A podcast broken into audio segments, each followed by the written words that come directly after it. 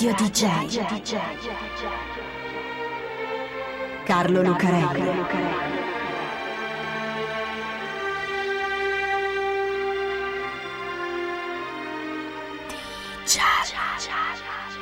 Carlo Lucarelli presenta Di Giallo, il radiodramma di Radio DJ. Salve a tutti, questa è Radio DJ e questo è Di Giallo, con Carlo Lucarelli e Fabio B a raccontarvi un'altra incredibile storia che mette insieme mondo dello sport, mondo della musica e anche dello spettacolo. Le storie dei grandi personaggi dello sport sono sempre storie epiche. Hanno a che fare con la sfida e il combattimento, a volte proprio contro se stessi, con sacrifici e sforzi sovrumani. Passano attraverso umiliazioni, sconfitte, vittorie, insomma, pura epica. A volte però sono così strane, così contraddittorie, così incredibili, da diventare un vero e proprio spettacolo come un film, che oltre ad essere epico diventa anche assurdo e surreale. E con una sua colonna sonora particolare, quando si intreccia al mondo della musica. Questa è una di quelle storie, perché questa è l'incredibile storia di un uomo che si chiama Mike Tyson. Ecco, già l'inizio di questa storia è abbastanza incredibile. Perché noi siamo abituati a pensare a Mike Tyson come ad Iron Mike, l'uomo più cattivo del pianeta, come l'hanno definito, il vincitore del titolo di sportivo più scorretto degli ultimi 25 anni, e sarei curioso di sapere chi sono quelli prima. Un orango dal volto tatuato che strappa le orecchie a morsi ai suoi avversari. E invece, all'inizio, questa è soltanto la storia di un bambino grasso, molto timido, che tutti chiamano Little Fairy Boy, piccola fatina. Ed è sempre lui, Mike Tyson. Incredibile. Il piccolo Michael Gerard Tyson è un bambino sensibile, un ragazzo introverso e solitario, terrorizzato e ferito dal mondo che lo circonda, che sono le strade di Brownsville, che sta ad est di Brooklyn, a New York, e che non è un quartiere, ma un ghetto. Eroina, crack, spacciatori, tossicodipendenti, case che crollano, ragazzi delle gang, prostitute, poliziotti che sparano e menano, rivolte razziali, quasi tutti maschi adulti che sono stati in galera prima o poi. Brownsville viene definito uno dei quartieri più pericolosi di tutti gli Stati Uniti. Nel 2003 l'esercito ci ha aperto un ospedale d'emergenza per curare i 600 feriti da arma da fuoco che ci arrivano ogni anno. È così anche alla fine degli anni 70, quando il piccolo Mike è un ragazzino di 10 anni che vive praticamente per la strada, come tutti i ragazzini figli di famiglie disastrate come la sua. Il padre se n'è andato quando aveva due anni, lasciando sua madre e tre bambini e sua madre, Lorna, si è messa bene ed è diventata un'alcolizzata. L'appartamento in cui vivono, al 178 di Amboy Street, è un buco, senza riscaldamento e senza acqua corrente. Mike è un bambino sensibile in quel mondo di lupi, in quella giungla metropolitana. È grosso per la sua età, anche grassottello. Ha una testa enorme, con un collo da toro. E gli altri bambini lo chiamano Big Head Mike, Mike il testone. E lui zitto. È sempre sporco perché a casa non lo bada nessuno, quando finisce i vestiti li ruba in qualche negozio. E allora gli altri ragazzini lo chiamano Dirty Mike, Mike il sudicione, e lui zitto. È timido, silenzioso, introverso, per niente aggressivo, e parla sempre con questa vocina gentile, quasi in falsetto, con la lilca sulla S. E allora tutti lo chiamano Little Fairy Boy, che più o meno suona come fatina. Lui non reagisce, anzi scappa. E quando vuole sfuggire a quel mondo aggressivo e cattivo che lo ferisce, si rifugia sul tetto di un palazzo, dove si dedica all'unica cosa bella in grado di farlo sentire bene, sereno e al sicuro, allevare piccioni. Fin qui la storia di Mike Tyson è questa, un ragazzino grassottello con la testa grossa e la voce gentile che alleva piccioni. Finché un giorno non succede una cosa. Quella è Brownsville e non basta un tetto pieno di piccioni per sfuggire alla ferocia del ghetto. C'è un ragazzo più grande di Mike Fattina, ha 15 anni e fa anche parte di una gang che fa il prepotente con lui e Mike zitto il ragazzo lo prende in giro, Mike il testone, e lui zitto. Poi il ragazzo prende uno dei suoi piccioni, lo uccide e gli stacca la testa, così per scherzo. E allora Mike il testone, Mike Fattina, non ci vede più e scatta. Il ragazzo è molto più grande e più grosso, ma Mike lo massacra di botte con tutto quello che trova. Da quel giorno Mike Fatina scompare dalle strade di Brownsville e al suo posto arriva Iron Mike, Mike Tyson. Quando sei un ragazzino sensibile, fai l'allevatore di piccioni e hai paura del mondo, il fatto che tu sia grosso, col testone e il collo di un toro, è solo un elemento in più per prenderti in giro. Ma quando hai cominciato a tirare fuori tutta la rabbia accumulata dentro e tutta la violenza di un luogo come Brownsville, allora il fatto che tu sia grosso, col testone e il collo da toro, diventa tutta un'altra cosa, una cosa che fa paura. E Mike fa paura.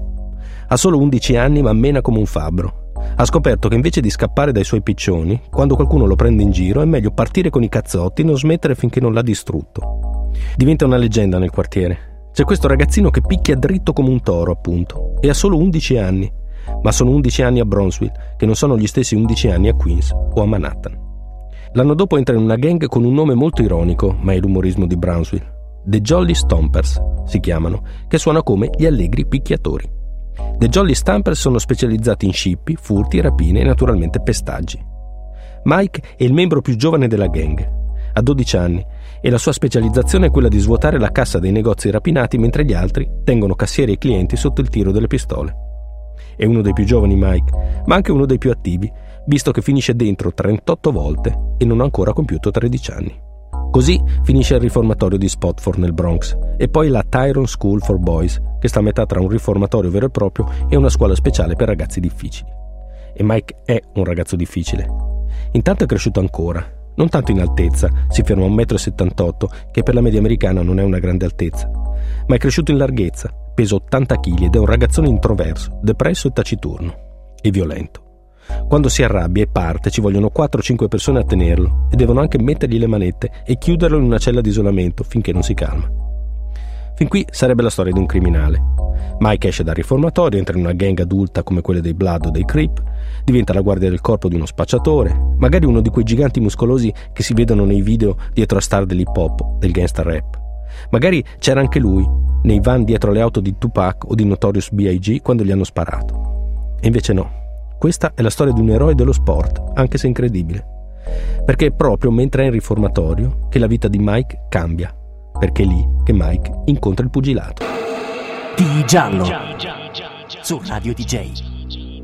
Di pugili, pugili famosi, Mike ne aveva già incontrati e anche se non se n'era ancora accorto, il pugilato gli girava attorno da un pezzo. Poco lontano da casa sua, a Brownsville, abitava Riddick Bowe, che poi diventerà campione dei pesi massimi, due anni in più di Mike, e addirittura alla sua stessa scuola. E quando era a Spotford, al riformatorio, un giorno era arrivato niente meno che Cassius Clay, o meglio, Mohammed Ali, in visita ai ragazzi detenuti. Mike se ne ricorda, un giorno che si trova chiuso in cella di isolamento alla Tyrone School, a smaltire uno dei suoi attacchi di furia in cui devono ammanettarlo in quattro, se no ammazza qualcuno. Mike chiede di incontrare Bobby Stewart, che è un ex pugile professionista che ogni tanto allena i ragazzi nella palestra della scuola. E lo chiede con tanta insistenza che alla fine Bobby arriva. Sono Stewart, gli dice. What the hell do you want? Che diavolo vuoi? I wanna be a fighter, voglio essere un combattente, nel senso di un pugile, gli dice Tyson. Stewart accetta, ad un patto. Stare fuori dai guai e studiare. Per ogni lezione della scuola che Mike frequenta, lui gli dà lezioni di box. Più Mike impara a leggere e scrivere e più lui gli insegna come usare i pugni. Mike smette di fare a botte come un pazzo per i corridoi della scuola e in un mese si rimette in pari con gli studi. Niente di che, soltanto leggere senza balbettare, ma per la Tyrone School for Boys e per uno che era stato classificato come disabile, come Mike, il successo è notevole.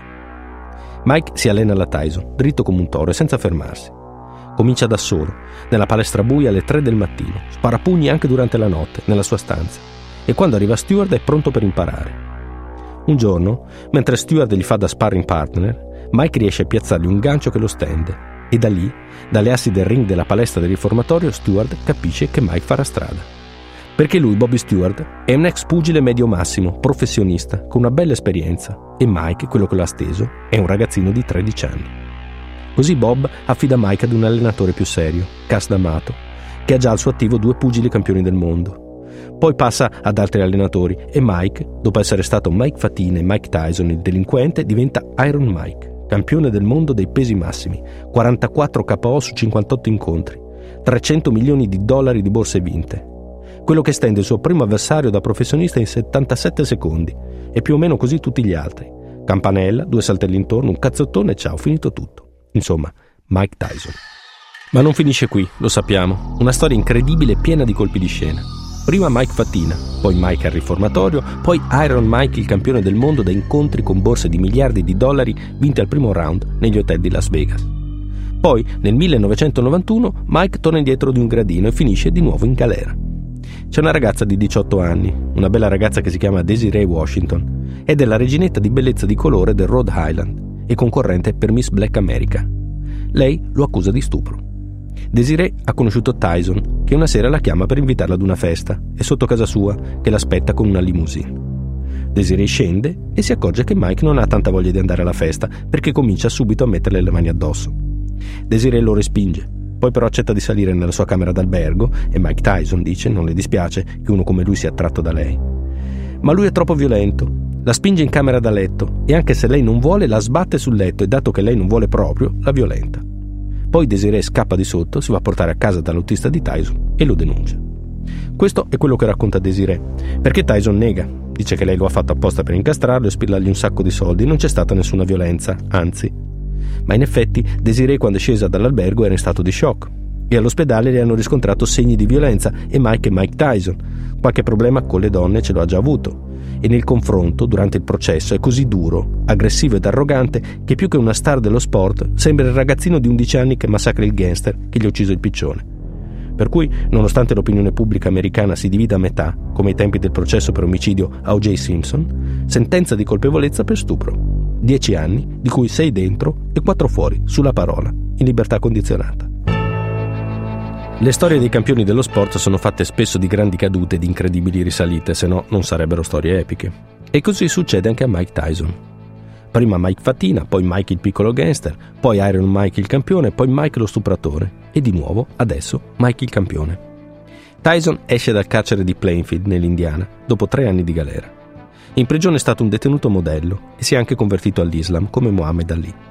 Una volta libero sulla parola ricomincia a battersi e naturalmente ricomincia a vincere a vincere alla sua maniera. Primo round, sattelli, calzottone e ciao. È così che batte Bruce Seldon, detto l'espresso di Atlantic City, che si gioca il titolo all'hotel MGM di Las Vegas. Primo round, pochi secondi e Seldon va giù per KO tecnico. Ma è un incontro che lascia qualche dubbio, perché sembra che Seldon sia andato giù più per lo spostamento d'aria che per un vero cazzotto, e la gente che sta all'MGM grida fix, che significa incontro truccato. Tra quella gente c'è il rapper Tupac Shakur, che esce anche lui un po' seccato per quello spettacolo troppo veloce. Monta in macchina seguito dalle sue guardie del corpo e al semaforo rosso tra la Flamingo Road e la Coval viene ammazzato da un kill che gli spara da un'altra auto. Ma questa è un'altra storia che abbiamo già raccontato. Dicono tutti che Mike non sia più lo stesso e infatti finisce KO contro Evander Holyfield, KO tecnico ai punti, dopo 11 riprese, ma è una sconfitta. Allora davvero Mike non è più quello di una volta. No, lo è ancora, solo che lo è a modo suo. L'anno dopo, nel 1997, Iron Mike incontra di nuovo Holyfield per la rivincita, a Las Vegas. Tyson sembra prenderle, ed è giù ai punti, quando Holyfield gli tira una testata. Gliene ha già date parecchie durante l'incontro, ma questa lo becca sopra un occhio, sull'arcata sopraccigliare, ed ecco che Mike torna quello di una volta, ma di una volta proprio, dei tempi del piccione. Così Mike tira un morso a Holyfield e gli stacca un pezzo d'orecchio. E poi ci riprova ancora, cerca di morderlo, tanto che devono sospendere l'incontro squalifica e sospensione della licenza di pugile professionista per un anno. Da lì non si riprende più. Finisce KO per un altro paio di volte, finisce nei guai con il fisco americano perché non ha i 38 milioni di dollari di tasse che gli chiedono, lo beccano con della cocaina in macchina dopo aver quasi tamponato l'auto dello sceriffo di Phoenix. Gli muore anche una figlia di due anni. È uno che prende un sacco di botte dalla vita, Mike Tyson, però resta sempre lì, in bilico, a cavallo tra tutti i titoli e i soprannomi che abbiamo sentito in questa storia. Little Fairy Boy, The Jolly Stomper, Iron Mike. Anche adesso, introverso e sensibile, violento fino alla follia, campione comunque imbattibile. Insomma, Mike Tyson. Radio DJ. Carlo Lucarelli. DJ.